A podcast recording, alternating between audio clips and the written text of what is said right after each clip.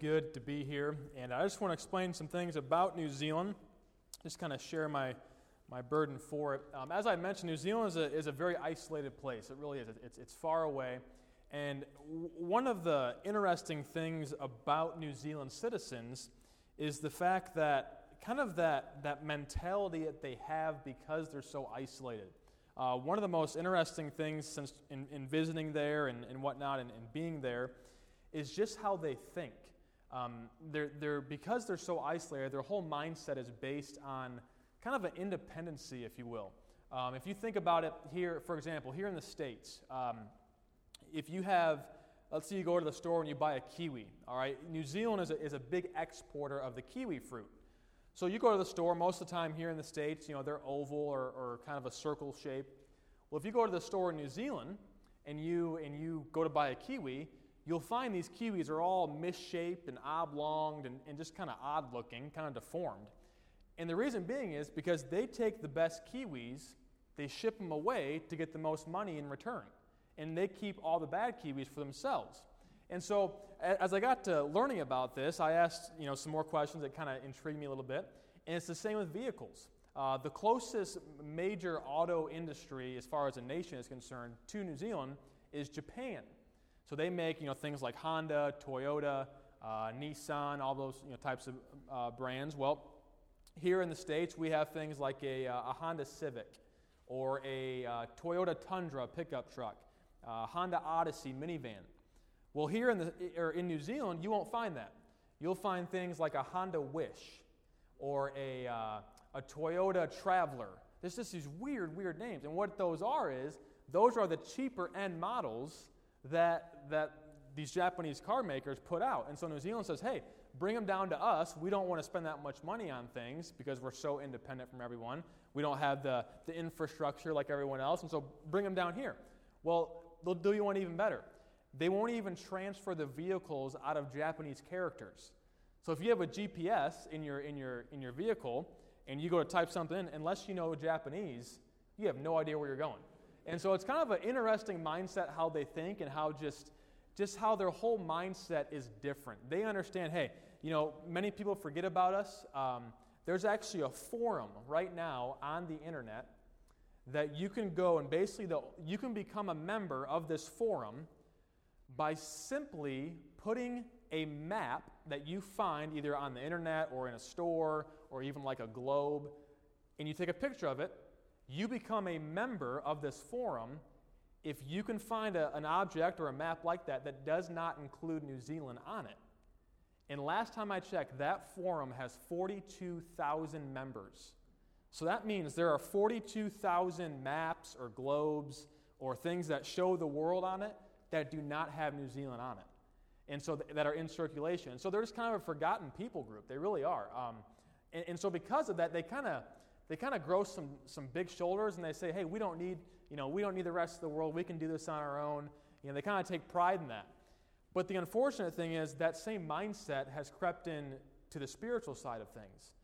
They don't feel that they need a relationship with Jesus Christ. If, if they can do everything on their own and they can live with this independent lifestyle and they can do it well, which they do, why would they need anything else?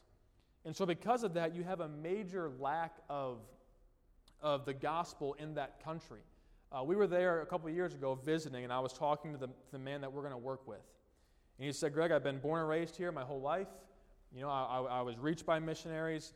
He said, right now, I can, I can, with certainty, pretty good certainty, I can think to myself of, of about 50 churches in the whole country that he said preach the gospel. And he put that in air quotes.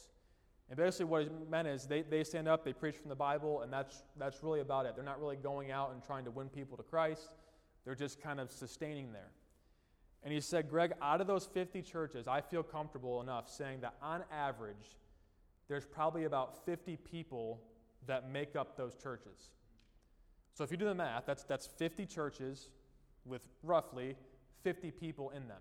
So that's 2,500 people under the gospel each and every week in a country of 5 million. That's 0.0005 of a percent. And, you know, so often here, here in America, especially, you know, is this considered the Bible Belt? Probably not, right? We're not. We're a little past the Bible Belt, but in the South, all right, okay. In the South, right? Um, you know, there, there's a church everywhere. I mean, we, I probably passed 50 churches coming down the Florida Turnpike today. You know, just in that in that three-hour drive. Uh, I, I read a statistic. There are more churches in Knox County, Tennessee, the county itself, than all of Australia and all of New Zealand combined. And we, we just kind of get caught in this bubble, don't we? We just, I mean, we, we're in America and we're so blessed, richly blessed, and we kind of forget that that's not the case everywhere. And so, because there's a lack of gospel preaching, there's a lack of knowledge of Jesus Christ. Uh, every, for every three Kiwis or New Zealanders, you'll find that two of them will say they know little to nothing about Jesus Christ. It's interesting. I, I, have seen that, that kind of lived out in person. We were, that same trip a couple years ago, we were knocking on a door.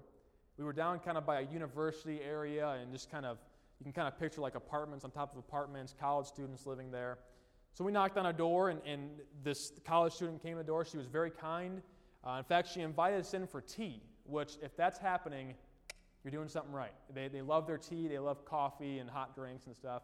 And so she invited us in, and the man I was with, who was a New Zealander, he was, he was talking, and he got to the point, he basically was able to go through the gospel with this college student.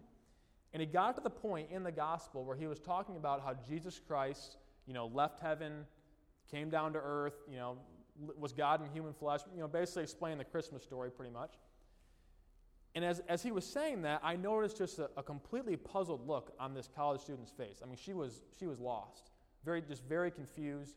And so I kind of gave my partner a little nudge on the shoulder. He looked up, you know, he saw the same puzzled look. And so he kind of closed his Bible, stopped, and he asked her, he said, Do you have, do you have any questions? Is this making sense to you? You know, is this something that you've heard before? You know, is, you, look, you look confused. Do you have any questions? And she said this, I'll never forget it. She said, I've never heard of this. And when she said that, it, it just, it, it almost just knocked me back on my seat. That there's literally someone in our world who's never heard the Christmas story. I mean, folks, if, if you go back, what, four or five months ago now, people were setting up nativity scenes all over the place, saved or lost. I mean, e- even if you don't necessarily even attend a church or, or you know, are under the gospel, you understand that there's some relationship with, with the birth of Jesus and Christmas. It's just is what it is. You might not know the details and things, but again, that's how blessed we are. And yet there's someone in our world who doesn't know that. To me, that is just, it's heartbreaking. And it's, it's sad, excuse me, but it's, it's the reality of it. And so you say, Greg, that sounds pretty bleak. That sounds pretty, you know, man, like, how, how, do you, how do you bounce back from that? How do you even reach people like that? Well, I believe this the darker the night, the greater the light. And I believe we have a wonderful opportunity right now to get the gospel to New Zealand. As I mentioned earlier, there's really no restrictions for us as far as missionaries. You know, we don't have to go in um, under a different visa or, you know, secretively. We can go in and, and we can, again, work with someone. That's the only requirement they give us. And then from that point forward, we can launch out and preach the gospel. And so we don't have to learn, praise God for this, we don't have to learn another language. Brother, I failed Spanish like four times. So I'm, I'm thankful that I, I almost failed Greek. Uh, I don't know why you passed me, but hey, um, it, it's just the reality of it. I don't have to learn a language, so praise God for that. um, I, I, I, you don't have to, um, uh, you don't have to really, you don't have to be, I guess, what's the word? You can be open and you can, you can, there's freedom to give the gospel out. You know, we can actually go mailbox to mailbox and put in gospel tracts uh, with no issues at all. Here in this, don't try that here. All right, that will not work out well. So you can you can go do that. You, you know, it's just it's wide open. And then there is an incredible opportunity right now with um, with immigrants. So in New Zealand right now, uh, they, New Zealand sits right on the ring of fire. So you, you, there's a lot of earthquakes. In fact, just a couple weeks ago, there was like three in a day, and uh, they were feeling tremors in Utah over this thing. And so there's, there's, there's earthquakes all the time. And so, because of that, there's a huge need for construction workers. You know, buildings with their foundations cracking and things like that. And so, what, what people will do is many people from third world nations will come over on a work visa. And they'll work for three, four, five years. and they'll just work, work, work, work, work, and then they'll go back to their home countries and, and, and they're able to provide for their family pretty much. And so, you, so what's neat about that is hopefully we can see some of those people saved, come to know Christ, and then naturally when they go back to their home countries, Lord willing, they share the gospel to you know, places we'll never get to, and the gospel just multiplies and grows and grows and grows. And so there's an incredible opportunity right now, and then obviously just to train them from the foundation of God's word. You know, folks, this is a this is a powerful book. This is refreshing. It's life changing. It, it, it's not a list of do's and don'ts and just this monotonous drudgery. It is a relationship with Jesus Christ. And so we'll be able to train people from the foundation of God's Word. And so th- there's, there's so much excitement in, the midst of all of the, oh, that sounds pretty tough, or that sounds, you know, like a challenge. God is already there. He's already moving. You folks already support a couple missionaries there. Praise the Lord for that. And uh, God's doing a work and God is doing a wonderful thing there. And I believe um, New Zealand is prime and ready for God to do something really, really awesome. And so we're excited to get there. Uh, we started deputation July 1st of last year, and uh, so that's about nine months ago. And uh, we're at 52%. So God is blessing, and uh, a little bit different uh, in a worldwide pandemic, but hey, what are you going to do? So we're excited about it. If you have a Bible tonight, turn to Mark chapter number 5. Mark chapter number 5.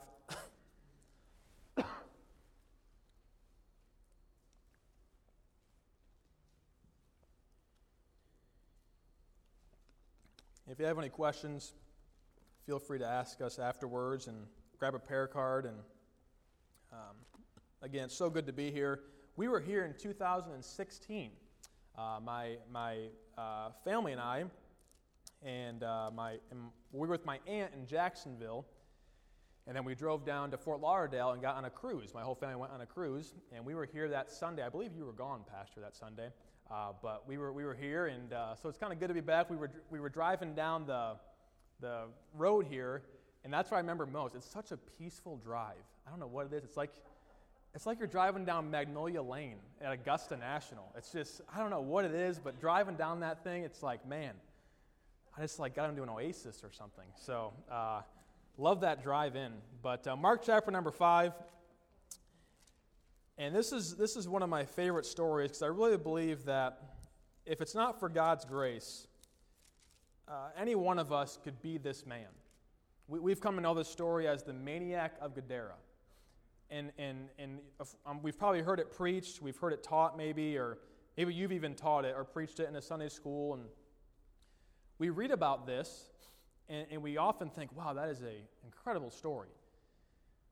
But yet, again, you know, how many of us are just a few wrong decisions or a few uh, wrong relationships away from being a man like this, but for the grace of God? And so, Mark chapter number five, I'll just read uh, one verse this evening to start. We'll kind of go through it, but as kind of a launching pad verse, Mark chapter number five, we'll look at verse number five. It says this And always, night and day, he was in the mountains and in the tombs, crying and cutting himself with stones.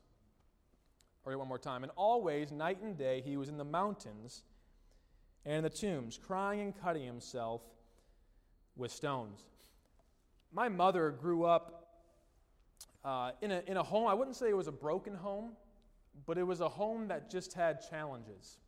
And in particular, her brothers, my, my uncles, um, from a very young age, just got involved in the wrong things. They really did. I mean, from from really junior high into high school into their adult years. Um, you know, it was drugs, alcohol, um, in and out of jail, never could really hold a relationship. And, and, in particular, my Uncle Mark. And my Uncle Mark, really just from the time that I could even remember, I, I just knew him as that guy who just was always at the wrong place at the wrong time. It, it just seemed like he, he never could get ahead in life. He was always struggling. Again, he couldn't keep a relationship. You know, he could never keep a job. He just he just struggled. And, and he would he would he would, you know, almost take two steps or one step forward, two steps back. That was Uncle Mark. I'll never forget one particular morning, I uh, I was coming down my, my, the stairs of my house there in Ohio, and we're old farmhouse, and so excuse me, we I, you walk through the, the the dining room there, and As I was walking to the dining room to get my cereal for, breakfast, I realized my Uncle Mark was, was there at my dining room table. And I thought to myself, wait a minute, he was not there last night when I went to bed. You know, what in the world are you doing here now? And so I, I got my cereal and and I poured it. And I remember as I was pouring my cereal, I heard, I heard, this, I heard this scream coming from the dining room. And unbeknownst to me, my dad had walked up from the basement and he had, he had walked in the dining room. And the night prior, my, my uncle Mark was at a bar. He got involved in this bar fight, and uh, a man went to go stab him. And as he, as he went, to, went to go kind of block that, that knife, the, the, the knife went through the top of his hand. And he didn't know what else to do. He, he, was, you know, he was probably intoxicated. So somehow he got to my parents' house. My, my, my mom, his sister, got to our house. And my dad had, had taken some antibacterial spray and sprayed this into his hand. And that was the scream that I heard. And I remember as I walked out and I could see this, you know, this dime-sized hole on top of his hand. I remember as I, as I grabbed my cereal and walked back up to my room, I remember thinking to myself, man, that is just so Uncle Mark. You know, what, I mean, what, what were you even doing? Well, why were you even there last night? Why were you out so late? Why didn't you just go home? You know, how did you get involved in this fight? What, what are you doing? I remember just thinking to myself, man, that, that guy is just hopeless. He's just, he's just going nowhere fast. And I believe in this passage of Scripture, we find a man like that. We find a man who's hopeless, broken, just, just going nowhere fast. And if you notice in verse number two, he's hopeless because of his isolation. Look at verse number two. It says, And when he was come out of the ship, immediately there met him a man out of the tombs, a man with an unclean spirit. So Jesus Christ gets out of the ship, and this man, this, this the maniac of Gadara, immediately meets Jesus Christ. And I love the wording of the Bible. The, it, it, wasn't as if this man saw Jesus and just kind of waited and thought about it. You know, who is this guy? What's going on? Why is he here? The Bible says immediately he was there. This man made a beeline towards Jesus Christ. And if you think about it, the man was isolated really from everyone. We find in the following, the, the next verses, they try to tame him, they try to bind him with fetters and things and chains, and he breaks out of it. Finally, they just say, you know what? Let this guy let this crazy man go. Just, just whatever. Go up in the, go up in the mountains, go up in the tombs, and just, and just get away from us. And we find in verse 3 this man had his dwelling among the tombs. In other words, this was pretty much all he knew. He had kind of planted himself and taken root in the mountains and in the tombs. Can you imagine that? Imagine the brokenness of this man. Being so isolated from the rest of the world, no one's coming up to visit you. No one's coming up to ask you how your day's been. No one's coming up to, to say if you need a hand or you need some help. You, you're, just, you're just alone, isolated from all of society. And then we find he was hopeless because of his condition. Look down at the verse we read, verse number five. It says, And always, night and day, he was in the mountains and in the tombs, crying and cutting himself with stones. I don't know about you, but there's been times in my life where I've been, I've been, I've gone through seasons of discouragement. I'll just be honest with you. I, I, it happens, right? And there's times where, you know, I, I kind of just find myself crying for no reason. It just, it happens. It, you don't know why you're crying, but, but then by God's grace and by His mercy and His love, you know, I, I come out of those seasons and I kind of get back on track, and God uses that and grows me. But yet the Bible says that always, night and day, that was this man. There was just no rest for this man, there was no peace. Always, night and day, he was crying. Emotionally, he was just distraught. Emotionally, he was gone. Emotionally, he had nothing left in the tank, just constantly crying. And then it says, and cutting himself with stones. So then you have the physical pain on top of that. This man had gotten to the point where he thought to himself, you know what, it's not even worth living anymore. It's not even worth just surviving. Just, just why not let's just cut myself and get this over with and let's just move on. That was this man. Can you imagine your life every single day, night and day, experiencing this and going through this over and over and over again? So he was hopeless because of his isolation, because of his condition. But I believe this he was hopeless because of his identification. Look at verse number 9. So Jesus Christ walks up to him and, and he begins to, to ask this man a question. And in verse number 9, Jesus says, What is thy name? And he answers, saying, My name is Legion, for we are many. Now, I don't know about you, I'm, I'm not an English ex- expert. I'm not really good with languages, as I've already mentioned. But I know this that the word my is singular and the word we is plural. And last time I checked, those shouldn't be combined in one sentence. So, so, so what's happening here? Well, this man is asked a question by Jesus What is your name? And he says, My name is Legion. If you notice, the word legion there is capitalized. It says, then it says, For we are many. I've done a little bit of study on this, and I found out that uh, a legion, from what I've read, is, is, can be anywhere between, from what I've seen and read, anywhere between about 6 and, and 12,000 I've seen of something, a, a numerical number. And so Jesus Christ asked this man, they say, My name is Legion. In other words, for, for, for, we are many. In other words, this man had been so overcome by, by demonic oppression, by demonic possession, that he couldn't even tell Jesus Christ who he, who he was. These demons were speaking through this man, identifying who he was to Jesus Christ. He was so overcome by demonic possession that he couldn't even speak for himself. Jesus Christ, the Savior of the world, is literally talking with the forces of evil. You say, man, that's, that's pretty rough.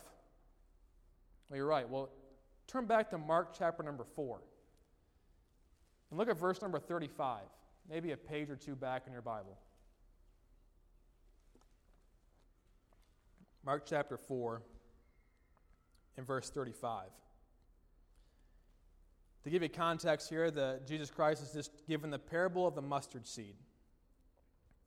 He takes the disciples, he gets in the boat, and he says in verse 35 In the same day when the even was come, he saith unto them, Let us pass over unto the other side.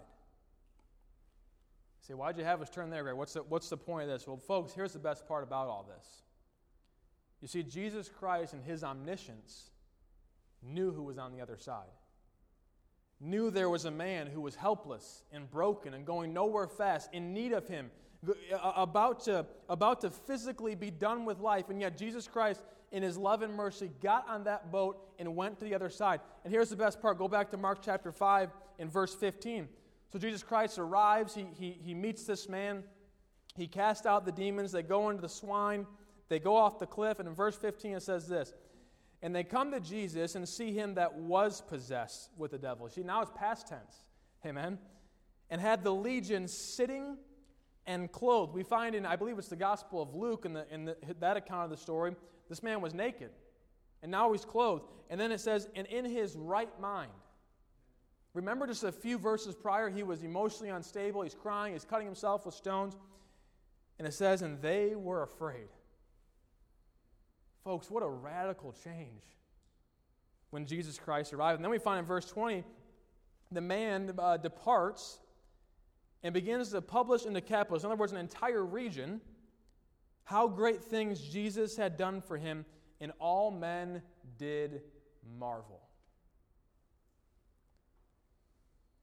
They couldn't believe it.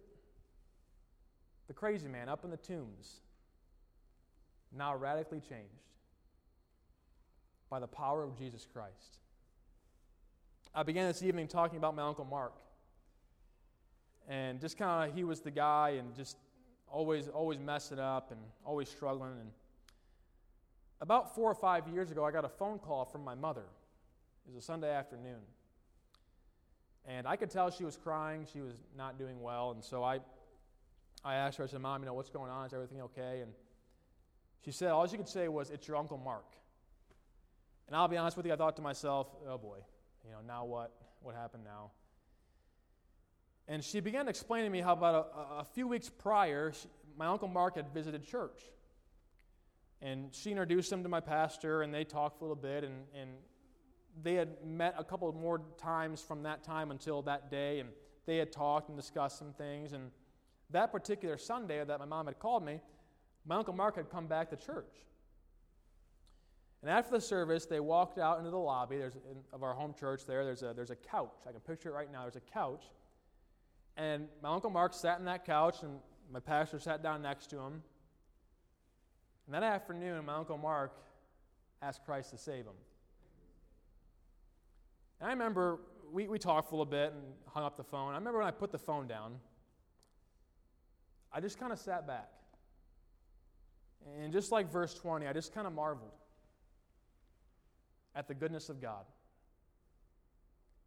And just how there's, there's no soul that's too far gone, there's no person too broken, there's no, there's no person on this earth too hopeless and too, too uh, gone for Jesus Christ.